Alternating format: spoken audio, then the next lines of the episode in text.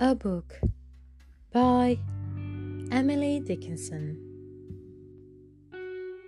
There is no frigate like a book to take us lands away, nor any courses like a page of prancing poetry.